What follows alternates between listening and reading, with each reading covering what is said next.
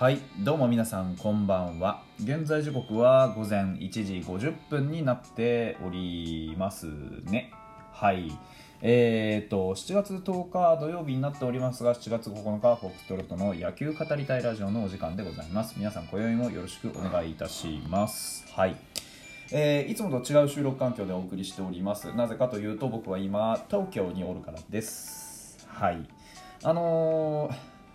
先ほどもねライブでも申し上げましたが、え東京に出張に来ております。金曜日のね晩に、えー札幌を立ちまして飛行機でブーンと、えーこちらまで着いたのが22時40分頃だったかな、えーでですね、あのまあ、野球は一応逐次チェックはしておったんですが、まあ、それとは別にねちょっと東京はもう湿度が高いですね。びっくりしちゃいましたよ。本当あの北海道にいるとねなかなか感じられないこのなんだろうプールサイドにいるかのようなねもわっとしたあ湿気にね、まあ、ちょっとまとわりつくような感覚を覚えながらね、えーえーなんとか過ごしております。で今ですね僕はホテルの一室からお送りしてますえー快適です。ベッドが2つあって広くてねあの大きな部屋なんですが、まあ、あのこの時間にねこうやって一人で喋ってることを分かればねあの皆さんもお察しかと思いますがなぜかベッドが2つある部屋に1人で泊まっているというねなかなかよく分からないシチュエーションですけど。あのあれですよねコロナのおかげでちょっとね人が入ってなくてね、あのこういうところもそれなりのあの普通のねシングルのような値段で多分ね6000ちょっとぐらいだと思うんですよ。でね、あの貸し出ししてるみたいでねちょっとこうまああのありがたいんですけどちょっと切ないなっていうそういう気持ちですね。で僕はねハイボールを煽りながらずっと今の今までね、えー仕事をしておりましてちょっとあの打ち込みをするね、えー書類を作ってそして、えー今ここにね、えその書類を終わらして、え話に入ろうというわけでございます。あまりねあの部屋あのホテルの壁がね薄いか厚いかわからないんで あのなるべくボイスは抑えめにしてはいるんですが、えーとりあえずそんな感じで、ね、お送りしていきたいなというふうに思います。本日もですね ZOZO マリンスタジアムでですねロッテ対日本ハムの、えー、と9回戦が行われました。ロッテから見て6勝2敗1分けというところでだいぶ負け越してるんですね今年はね。まあ、ロッテさんも、ね、巨大な補強をしたり若手が出てきたりいろんな、ね、いいところがどんどんどんどん伸びてきてで我々を、ね、あのいつの間にか引き離してい、えー、ってしまっていますがそんな中でも、ね、今日の試合はあ我々が勝たせていただきましたというところです。注目の、ね、伊藤大海対佐々木朗希というところで、あのどういう結果になるかというところだったんですがあのくっきりと明暗が分かれるという形になりました。で結果としてはね、え6安打 6安打じゃないな。6得点と1得点というところで6対1で日本ハムが勝ちました。12安打と4安打というところで非常にねあの大きな、まあ、差がついてしまったなというところです。2回の表にね浅間君が、あのーまあ、万波、石井というふうにねヒット、フォアボールで続いて、えー、つながった打線がねあの浅間がツーアウト2、3塁から、えーセンターへ先制タイムリーツーベースというところで僕がねあの浅間にはあ長打力が足りないと文句を言ったからかどうかは分かりませんが、えー浅間君が非常にね、えーいいバッティングを見せてくれましてこれは本当にあのー浅く君もねいよいよこうバッティングの覚醒に入ったなという感じ。もう本当打ち出の小槌のようにねボンボコボンボコヒットが最近は出ていますよね。今日も猛打賞というところでとうとう打率が2割9分5厘に乗ってきましたから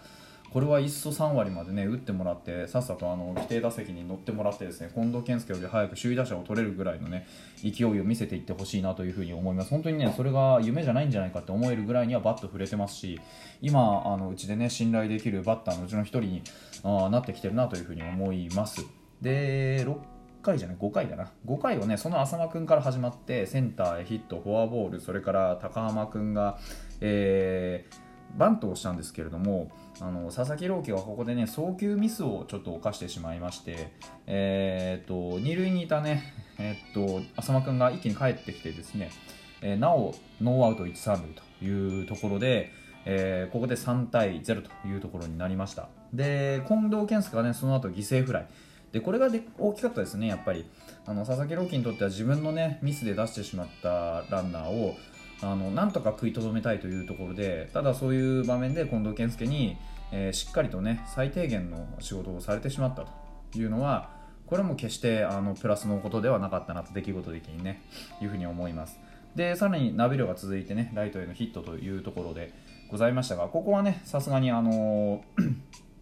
後ろもね野村は波というのがポンポンと抑えられてしまいまして、えー、結果的にこの回は5回はね2点取ってでこの時点で4対0ということでした。もう本当に楽勝ムードというのはねなかなか今のうちは抱きづらいんですけど、まあ、それに近いようなね、あのー、伊藤君のもうここまでの伊藤君のそのなんていうんですか、えー、投球も完璧でしたのでこれはね本当に、あの、伊藤君がまあ、勝ちを手にするのはほぼほぼ間違いないだろうぐらいのこう空気はあったんですがそれでもね、えー、我々これだけねあのゲーム差をつけられていますから何が起こるかわからないというところで慎重に進めていかなきゃいけない中で次の点がね7回に我々が取ることができたっていうのはこれが高浜君のレフトスタンドへのホームランです。でとうとう5号というところでね、あのー、まあ、5本も打ちましたからシーズンね、えー、2桁も見えてくるんじゃないの？これというところがあります。10本打てるねファーストが出てくるというだけで。本当にあの我々としては待望のねあの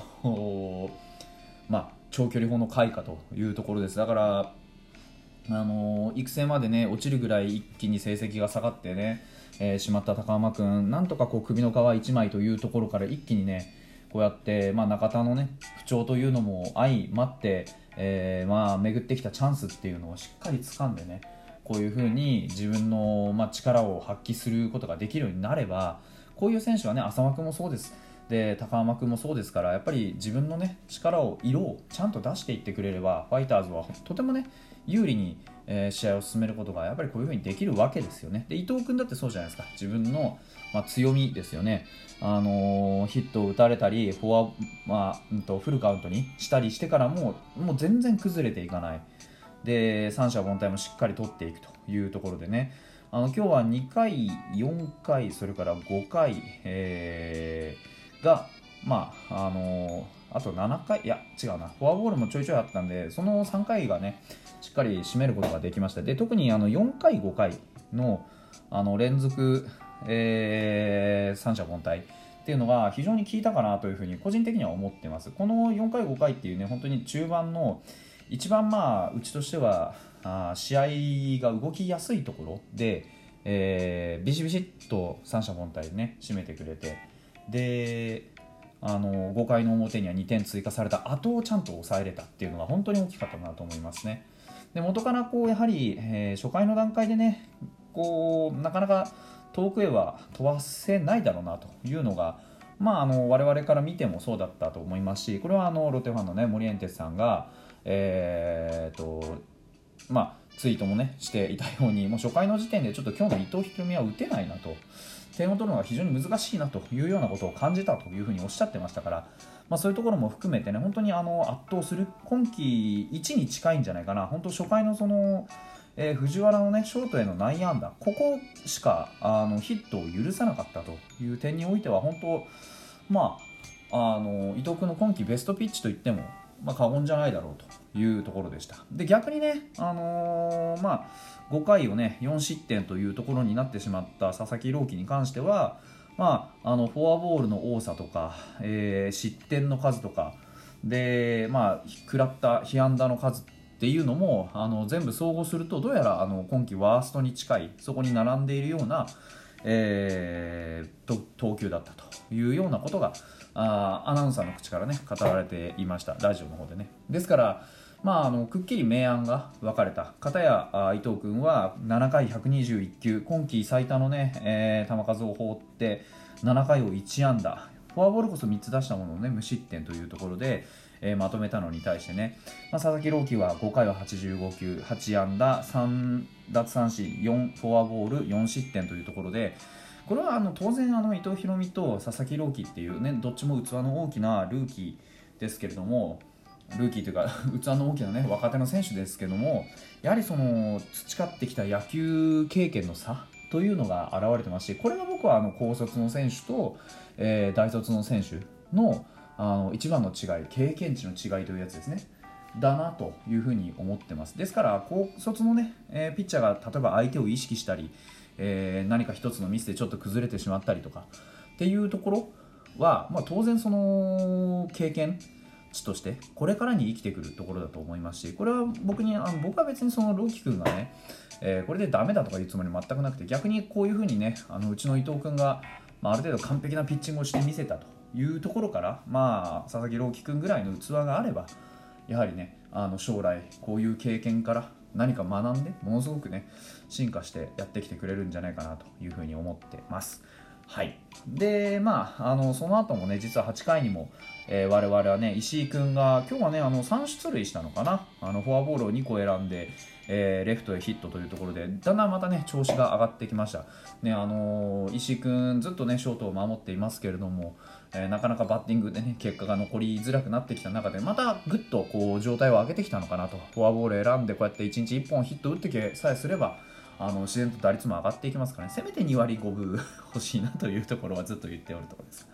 まあ、そのあの石井和成君からですね、えー、送りバント、えー、浅間のライトへのヒットの後あ春樹のセカンドゴロの間に1点を取ってでまあ、8回はねちょっといろいろなんやかんやあってですねあのツーベース打たれたり、えー、内野安打打たれたり悪送球したりというところもありましたが、